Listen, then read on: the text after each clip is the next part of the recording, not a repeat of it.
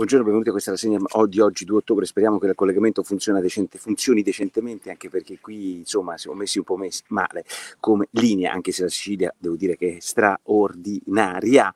Ehm, allora, che cosa è successo sui giornali? Beh, molto semplice, c'è il balzo dei contagi, come lo ha subito definito il Corriere della Sera, cioè sono aumentati, sono più di 2400 i contagi. La cosa che mi fa impazzire è che arriva quando c'è una brutta notizia, vedi subito che si scatenano tutti quanti quelli che vogliono dire la loro che non vedono l'ora di riprendere insomma la prima fila della scena. Que- uno di questi è Burioni, lo troveremo chiaramente tra poco da Fazio intervistato perché ha smesso di parlare quando le cose andavano un po' meglio. Adesso dice Burioni, com'è che ha detto Burioni? Le cose cominciano a mettersi peggio e poi fa finta di dare dei consigli, mi raccomando state distanziati. Già, mm, Burioni, lo sapevamo anche nei tre mesi in cui tu non parlavi, insomma, eh, grazie per il consiglio, lo hanno detto un po' tutti, insomma non c'è bisogno dell'arrivo di Burioni, ma ci vedrete che ci sarà un bel Burioni che arriverà con il secondo libro oppure con la nuova sua ospitata eh, televisiva, lo stesso che insomma non è che aveva esattamente capito un anno fa che cosa stesse avvenendo, riesce, rispuntano i Burioni in questa eh, visione. Però il punto che nessuno ci dice e che mi piacerebbe sentire da diversi burioni e di questi 2400 contagiati quanti sono malati effettivamente. Negli ospedali obiettivamente ha più gente dentro, ci sono più di 220 persone in terapia intensiva, siamo anni luce rispetto al numero dei contagiati dell'epoca. Lazio decide, ce lo spiega il messaggero, di mettere la mascherina all'aperto. Zingaretti ha detto che questa è la soluzione.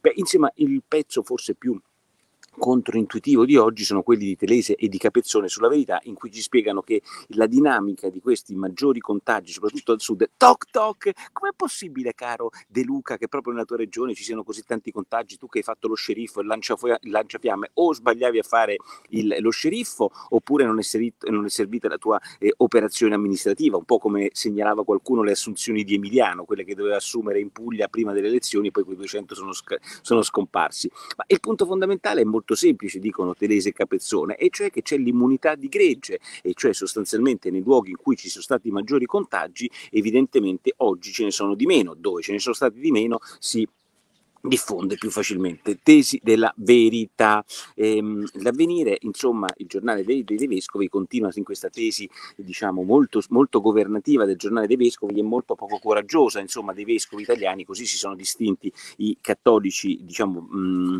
eh, di, di, di, porpora eh, in quest'ultimo periodo, eh, guardia da alzare, no? Gli piace questa idea ai cattolici che si alzi la guardia, i cattolici non tutti, perché immagino le, ehm, i cattolici, questi cattolici. Comunque, il, tutto questo pacchetto per poi definire il fatto che lo stato di emergenza di Conte durerà fino al 31 gennaio e ci siamo finalmente arrivati. Questo è il punto fondamentale. Conte, il grande salvatore della patria, fino al 31 gennaio ci sarà un decreto di emergenza che Cassese ci ha spiegato due miliardi di volte che non serve assolutamente nulla. E come abbiamo affrontato l'emergenza fino ad ora con questo decreto di emergenza che ha portato all'aumento dei contagi e se col prossimo decreto di emergenza ne aumenteranno, radduplicheranno, faremo, raddoppieremo anche il decreto di emergenza. Cioè una cosa pazzesca, cioè ci avevano detto che dovevamo avere il decreto di emergenza fino al 15 ottobre per evitare che avvenissero le cose che poi sono avvenute e poi quando sono avvenute quelle cose rifacciamo il decreto d'emergenza. Ragazzi, ma qualcuno che si fermi e dica ma ragazzi ma siete impazziti, affrontiamo le cose con gli strumenti ordinari che comunque abbiamo, ma chi se ne frega? Di questo non ragiona nessuno. Cassese oggi, lucido come sempre, ci spiega perché sbagliano PD, Lega e sindacati, li metti tutti e tre insieme e dici ragazzi ma che ci sta da fare tutti e tre insieme? Sapete che cosa? Non vogliono che si faccia il concorso per 32.000 posti di lavoro. Sapete come la penso io su questa vicenda? Però mi chiedo, eh, Cassese ricorda l'articolo 97 della Costituzione per cui non è che tu puoi dire mo eh, todos caballeros, i concorsi in questo paese ancora si debbono fare.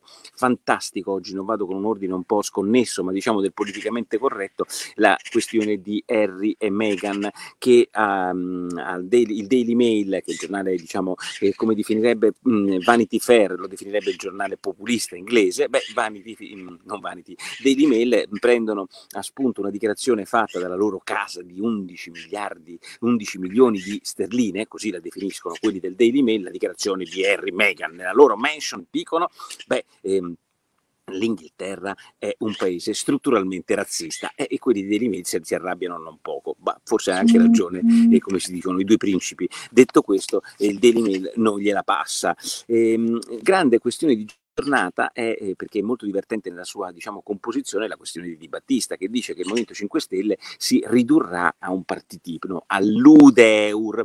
Quando c'è un attacco al Movimento 5 Stelle vi do un consiglio che io ormai ho adottato eh, da tempo, non leggiamo eh, insomma, le persone serie, andiamo a leggere il giornale di partito, cioè il giornale che fa propaganda, quello di Padellaro e di, eh, e di come si chiama, e di Travaglio. E, e oggi eh, la risposta che il fatto eh, dà e tributa a a Di Battista che dice che diventerà come l'Udeur, dice ma se avesse fatto la dignità, la dignità, un decreto totalmente inutile fatto col, con la Lega che ha fatto sì che aumentassero i disoccupati, il reddito di cui sapete perfettamente il funzionamento e lo spazza corrotti, un'altra legge totalmente inutile manettara, aggiungo io, e avesse bloccato la prescrizione, altra cosa che loro considerano fantastica. Quindi rileggo, il fatto risponde Di Battista che se avesse fatto la dignità, il reddito, lo spazzacorrotto e il blocco della prescrizione non si sarebbe eh, estinta in una retata.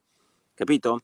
quello sostengono che l'Udeur è finita per una retata, mentre invece il Movimento 5 Stelle ha fatto queste grandissime straordinarie leggi. Vabbè, e questa è la risposta, diciamo, icastica che il Fatto Quotidiano, cioè Conte e Di Maio, danno a di Battista, cioè sono bravissimi con il Movimento 5 Stelle. Non contento, Travaglio ci spiega che il reddito di cittadinanza è da difendere e che cosa fa? È molto abile Travaglio, attacca coloro che attaccano il reddito di cittadinanza sul fatto che il reddito di cittadinanza sia stato dato dai delinquenti. Tipo, e io anche io considero questa una polemica assurda. Il reddito di cittadinanza è sbagliato in sé, non per il fatto che sia stato dato a qualcuno che non se lo meritava, è, è, è sbagliato in sé non perché sia stato dato a un terrorista o un, ai genitori di Willy, quelli che hanno, ai genitori di quelli che hanno ammazzato Willy. È del tutto evidente evidente che qualsiasi sussidio può andare a persone sbagliate, sia per le imprese, sia per, le, ehm, sia i, per esempio le pensioni di invalidità, possono, ma non è che questo toglie la bontà del sussidio. Il problema è che questo sussidio fa cagare perché il 50% secondo quello che dice l'Inps prendono questo sussidio e non sono nella cerchia dei poveri, perché questo sussidio non ha portato a un lavoro in più, perché questo sussidio ha portato soltanto a 4.000 navigator in più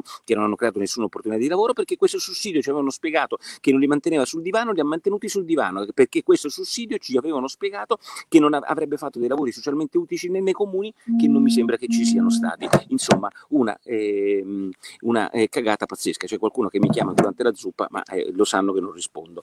Ehm, L'altra, mm, l'altra, questione di giornata molto bella, è quella che, eh, del processo a Salvini, di cui se ne occupa eh, due articoli, soltanto vi segnalo di segno completamente opposto. Quello, iniziamo, della Perina. La Perina era la reggicoda di eh, Gianfranco Fini. Gianfranco Fini era diciamo, il bel fascistone che nasce nel movimento sociale di Almirante. E la, eh, Almirante, avete presente, quello delle piazze di Almirante, quello di... Eh, io adoravo Almirante, i suoi discorsi erano stupendi, da liberale ovviamente non sono mai stato eh, fascista. Ma la cosa che mi diceva, che mi diverte è che la perina, la reggi, coda, la, il braccio destro della Tugliani di Fini, oggi ci spiega che il, ehm, il, raduno di Fini, eh, scusate, di Salvini in Sicilia contro la magistratura è un raduno populista. Fantastico, fantastico. Detto dalla Perina, sulla stampa, sulla prima pagina, cioè la stampa decide a chi affidiamo il commento sulla, sul raduno, il raduno, raduno, detto dalla Perina, detto dalla Perina, il raduno, cara Perina, ci ricordiamo i vostri raduni, ma lasciamo perdere perché lei si dimentica tutto come la sua amicizia con Fini, come le sue difese della casa di Monte Carlo, come tutte le stronzate che ha fatto, diciamo, dal punto di vista politico nella sua vita. E oggi fa le lezioncine, una specie di Ferrara della Repubblica, solo che non sa libre.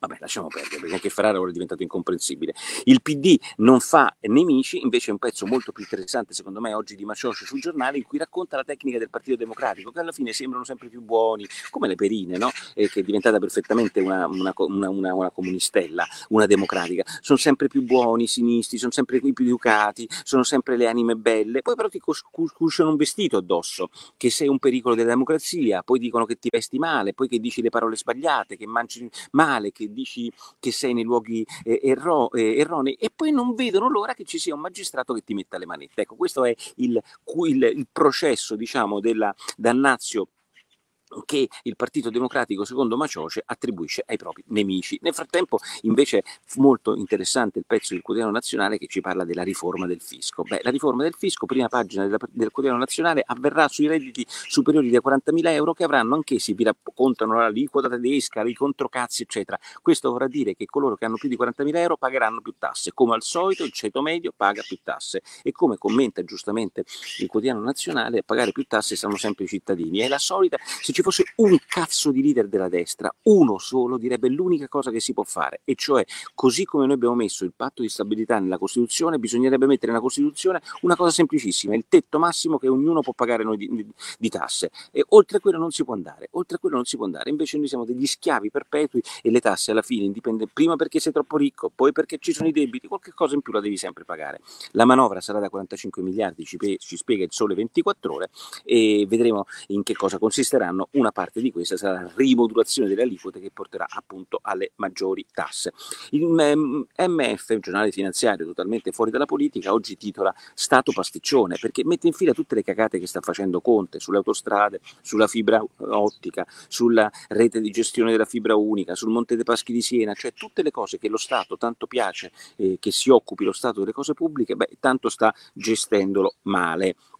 Pompeo parla con Repubblica e spiega che l'Italia con gli USA eh, devono fermare la Cina, il problema è che non deve parlare con Repubblica, deve parlare con Di Maio e dall'altra parte non parla con il Papa ma parla con Parolin perché il Papa non lo riceve. E anche qui dovete pensare che secondo me la cosa è un po' delicata perché il fatto che il Papa si faccia i cazzetti suoi sui vescovi in Cina ci sta tutto, il tema è politico, non di organizzazione ecclesiale, diciamola così, insomma lo dico perché bisogna separare mh, lo Stato dalla Chiesa e che la Chiesa abbia anche in una zona di dittatura, di tremende dittature, abbia i suoi rapporti in una certa maniera per poter eh, coltivare i propri rapporti con i, con i fedeli, io lo considero una cosa eh, diversa rispetto a quella di eh, darvi i porti a Taranto. La cosa più interessante invece di oggi dal punto di vista delle... Eh, diciamo, degli approfondimenti sulle elezioni americane è il titolo e i pezzi dell'Economist Biden, Bidenomics, Bidenomics, cioè l'economia di Biden,